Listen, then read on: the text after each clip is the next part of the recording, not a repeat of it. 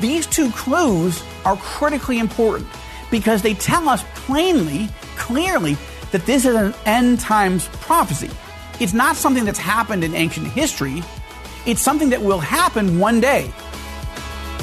How can we unpack the mysteries of the coming war of Gog and Magog found in Ezekiel 38 and 39? God did not put prophecy in the Bible to be skipped and ignored. God's not trying to hide the truth from you. Hi, and welcome to this episode of Inside the Epicenter with Joel Rosenberg, a podcast of the Joshua Fund, a ministry dedicated to blessing Israel and her neighbors in the name of Jesus. I'm Carl Moeller, Executive Director of the Joshua Fund, and today we present Joel's insights again into the war of Gog and Magog and the five other nations that join forces with Gog. Here's Joel. One of the most important prophecies regarding the end of days is known as the War of Gog and Magog found in the writings of the ancient Hebrew prophet Ezekiel in chapters 38 and 39 of the Old Testament book of Ezekiel, it's a prophecy deeply important to the Jewish people, as many believe that the events it describes will come to pass just before Messiah comes to Jerusalem for the first time. Now, the war of Gog and Magog is also a prophecy that's deeply important to Christians. Why? Because many Bible scholars believe that the events that Ezekiel describes will take place before the second coming of the Messiah right here in Jerusalem. And because there's another version of the war of Gog and Magog that's described in chapter 20 of the New Testament book of Revelation. But the war of Gog and Magog is also deeply important to Muslims.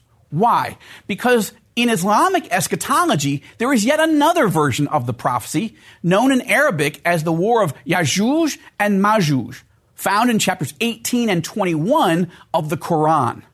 Now, because the biblical prophecy found in Ezekiel's writings is so detailed and so important, and its implications for mankind are so profound, we're going to unpack it over the course of the next several videos. Like good journalists and detectives, we're going to ask who, what, when, where, why, and how. Today, I want to begin in Ezekiel chapter 38, We'll start with verses 1 through 3, and I'm using the New American Standard Translation. As the Hebrew prophet tells us, and the word of the Lord came to me, saying, Son of man, set your face towards Gog, of the land of Magog, the prince of Rosh, Meshech, and Tubal, and prophesy against him, and say, Thus says the Lord God, Behold, I am against you, O Gog, prince of Rosh, Meshech, and Tubal. Now I get it. Many people stop right there and go, whoa, whoa, wait a minute, wait a minute, I'm out. Why? Because the words they encounter in these first few verses are so strange and unfamiliar. So people get nervous and they think that they won't be able to understand what God is saying. But that's a mistake. You absolutely can understand the basic trajectory of this enormously important Bible prophecy without having a PhD in theology or ancient Hebrew. Let me show you how. First, don't worry about the specific names just yet. Yes, I realize they're archaic and confusing, so let's get back to them in a bit. For now, let's just take a deep breath, slow down, don't let yourself get flustered, and don't give up. Second, start jotting down notes uh, of what you see as plain and completely understandable in the text. Okay? That's important. Ezekiel begins by writing that the word of the Lord came to him and spoke. Okay, that's important. This isn't a work of fiction. It's not a novel written by Ezekiel. It's not a work of speculation by Ezekiel. It's not a work of Islamic eschatology written 3,000 years later either.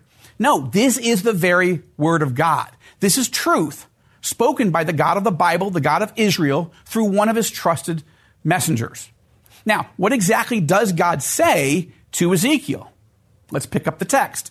Son of man, set your face toward Gog of the land of Magog, the prince of Rosh, Meshech, and Tubal, and prophesy against him, and say, Thus says the Lord God, Behold, I am against you, O Gog, prince of Rosh, Meshech, and Tubal. Again, don't panic, okay? Don't get flustered. Just create a section in your notebook for who. And in that section, write down the word Gog. Okay? What do we know about him? Let's, let's create some bullet points under this word Gog. Okay? Just by looking at the first few verses, we can see that he's some sort of political leader, right? We see that he's described as a prince, a ruler. He's over a land called Magog. Good, write that down. He's a political leader. He's a prince over Magog. Next, we see that this territory called Magog also includes places called Rosh, Meshech, and Tubal. Good, write that down as well. What else is plain and clear in the text? Well, the text tells us that God is not happy with this political leader, right? In verse 2, God says to Ezekiel, Set your face toward Gog and prophesy against him. Then in verse 3, God says, Behold, I'm against you, right? O Gog, prince of Rosh, Meshech, and Tubal. This is critical. God, with a D, is against Gog with a G. That's not hard to understand, right? So write that down. Gog, with a G, is an enemy of God with a D. God is against Gog. And Ezekiel is told to prophesy against Gog. Now, skip down for a moment and look at verse 10. God says to Gog, it will come about on that day that thoughts will come into your mind and you will devise what? An evil plan. Well, that's clear and important as well, right? So write it down. Gog will devise an evil plan. Gog is clearly one of the Bible bad guys. Okay, so already a clear picture is emerging of who this Gog character is. Now, it's time to ask what is Gog going to do? What is this evil plan that Gog is going to devise and execute? As we study verses 4 through 12, we see the plan begin to unfold. Verse 4 tells us that Gog is a military leader. Be sure to write that down under who. He's a military leader. But under what? Note that Gog is going to mobilize all, not some, but all of his military forces. Quote, I will turn you about and put hooks into your jaws, and I will bring you out and all of your army. Horses and horsemen, and all of them splendidly attired, a great company with buckler and shield, all of them wielding swords. But we also learn that Gog will not be acting alone. Rather, it turns out that not only is he a ruler of a specific land, uh, he's also a geopolitical leader, and he's building a military coalition made up of forces from other countries. Be sure to write that down under who. Now we need to add some other bullet points under who. Who are the other nations that are involved in this military coalition? Five are mentioned in verses five and six. Okay. The first nation mentioned is Persia. The second one mentioned is described in the New American Standard Bible as Ethiopia. But the Hebrew word that's actually used here is the word Cush. So I'd recommend writing down the word Cush and putting Ethiopia in parenthesis next to it, and we'll get back to that in a bit. The third nation mentioned is Put. And the text tells us that all three of these nations will deploy their military forces with shield and helmet. The fourth nation involved in Gog's evil plan is known as Gomer with all its troops. The fifth nation mentioned is Beth Togarmah, uh, or the house of Togarmah, which is also described as coming with all of its troops and with many peoples with you. Verse 7 gives us more information about what Gog is going to do. I particularly appreciate the New International Version uh, translation of this verse. It reads this way Get ready, be prepared, you and all the hordes gathered about you, and take command of them. Look, it's easy to get distracted by all the complicated ancient names, but the narrative here is crystal clear. Gog is an evil dictator. He devises an evil plan. The plan involves his military, but it also involves the armies of at least five other nations. Gog's job is to get that coalition ready, to get those military forces ready, and to take command of them in a unified fashion in order to attack someone. Now, at this point, we still don't know uh, who or what the target of the attack is. But we find out in verse 8. Actually, verse 8 gives us several important details to fill in on our chart. For starters, we get our first time reference. The text tells us that this attack is going to happen in the latter years. Write that down under the section when. Okay? Now, skip down to verse 16 and we get another time reference. It shall come about in the last days. Definitely write that down under when as well.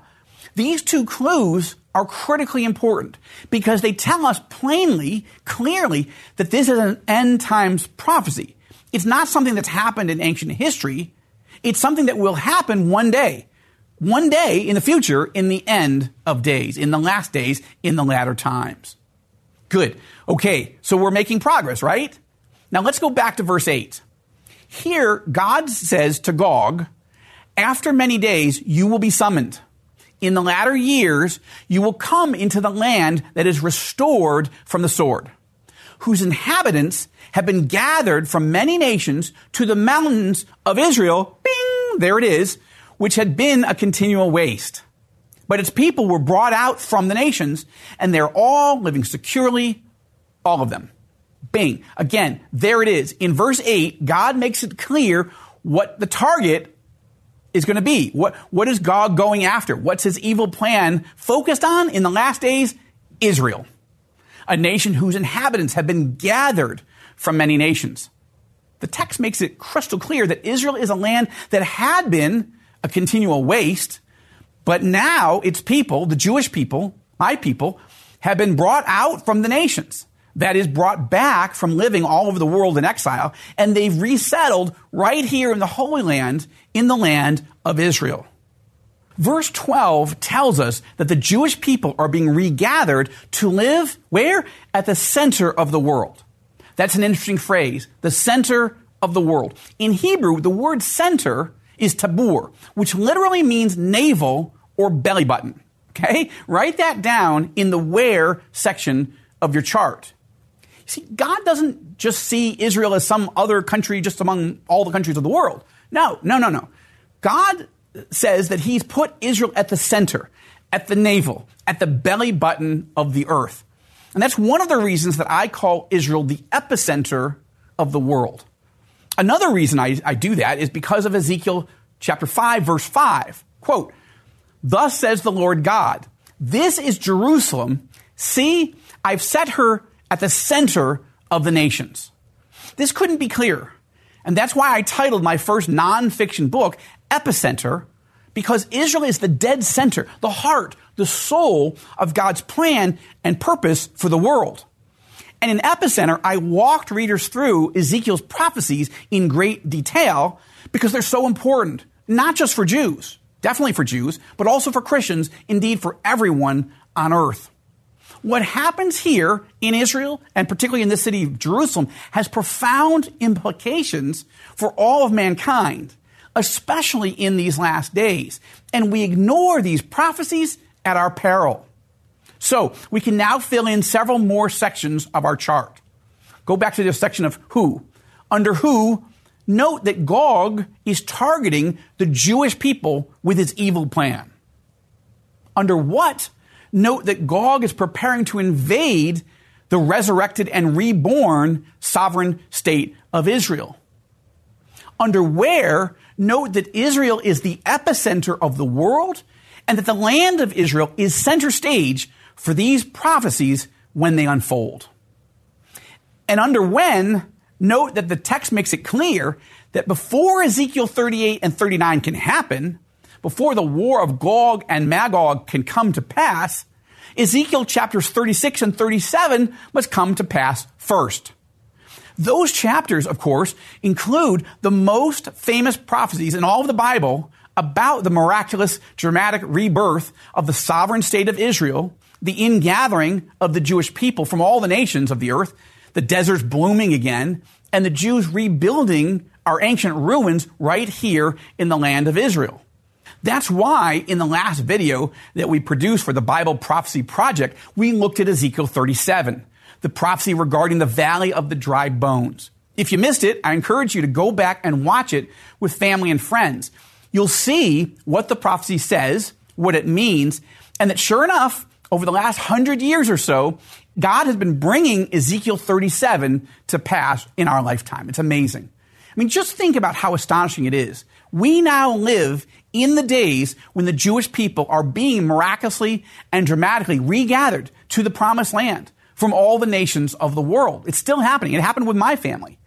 We now live in an age when the sovereign state of Israel has been miraculously reborn, rebuilt, resurrected from the ashes and ruins of the Holocaust and the terrors of World Wars I and II. And that's why it's so important that we now turn our attention to Ezekiel 38 and 39. Because as each item on God's prophetic checklist gets checked off, we need to understand the next set of end times prophecies that will also come to pass. That's why in our next video, we'll embark on some exciting historical detective work. We're going to discover where these ancient biblical names like Magog, Rosh, Meshech, Tubal, Persia, Cush, Put, Gomer, and Beth Togarmah, where do they come from? Where do those names come from? And what modern countries do they actually refer to?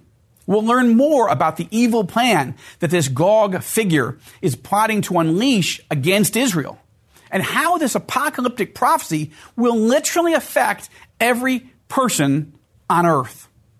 For now, though, I just want to ask you are, are you getting all of this? Are, are you writing it down?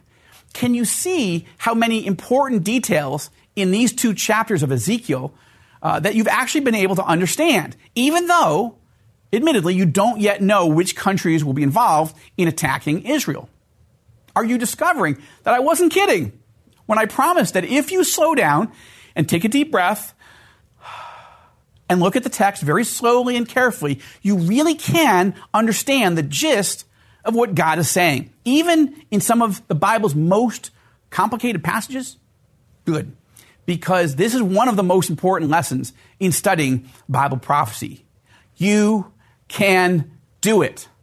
Let me say that again. You can do it. It's not impossible. God isn't trying to hide the truth from you. True, He doesn't intend to tell us about every single event that's going to happen in every single country in every single season of world history. But there are certain events in certain countries that are going to happen at certain times in the future that he absolutely wants us to be aware of and truly understand. The miraculous rebirth of the sovereign state of Israel, as described in the prophecies of Ezekiel 36 and 37 after centuries of exile, is definitely one of those things he wants us to understand. The coming war of Gog and Magog, as described in the prophecies of Ezekiel 38 and 39, is another that first set of prophecies was wonderful and encouraging. The second set is, to be very honest, very, very sobering. But we dare not ignore them because they're not a bunch of guesses designed to scare us. They're a bunch of promises from Almighty God designed to prepare us. And that, my friend, is the purpose and the power of Bible prophecy. Well, good day to you. It's Joel with The King Country dropping in to let you know that our brand new film, Unsung Hero, is in theaters now. It's Luke here. We've teamed up with the creators of Jesus Revolution to bring you this adventure of a lifetime. It's a powerful, true story about a family uniting, growing in their faith, and facing the impossible together. In theaters now, unsunghero.movie for more information. Rated PG, parental guidance suggested. What impacts you every day? There is one book that influences almost every aspect of our lives. Museum of the Bible reveals the Bible's impact on your favorite musicians and artists, the way we measure time, social justice, our national monuments, and more. The Bible's impact is all around you. Discover how at museumofthebible.org/impact. Our verse of the day today is found in the book of Revelation, chapter 1, verses 17 and 18. When I saw him, I fell at his feet as though dead. Then he placed his right hand on me and said, Do not be afraid. I am the first and the last. I am the living one. I was dead, And now look, I am alive forever and ever, and I hold the keys of death and Hades. Our prayer requests today are to pray for the nation of Israel and the people of the Middle East that they would come to know God in great numbers in these last days. And second, pray that more and more pastors, seminaries, churches, and just people in the United States and throughout the world will understand the importance of prophecy and why it should be taught. Well, thank you for listening to this episode and understanding a little bit more of the prophecies around the war of Gog and Magog and why Israel is at the very epicenter of world history. If you've found this podcast valuable, please get in touch with us. Let us know who you are. Do you want to know something else on this show? Do you want to have a question for Joel to answer? Send any comments you may have to podcast at joshuafund.net. Your feedback is incredibly valuable to us as we develop this podcast. And as always, you can check out our show notes for anything you heard on the podcast that you'd like more information on. For Joel Rosenberg and the Joshua Fund Ministry team, I'm Carl Moeller. Thanks for listening to Inside the Epicenter with Joel Rosenberg.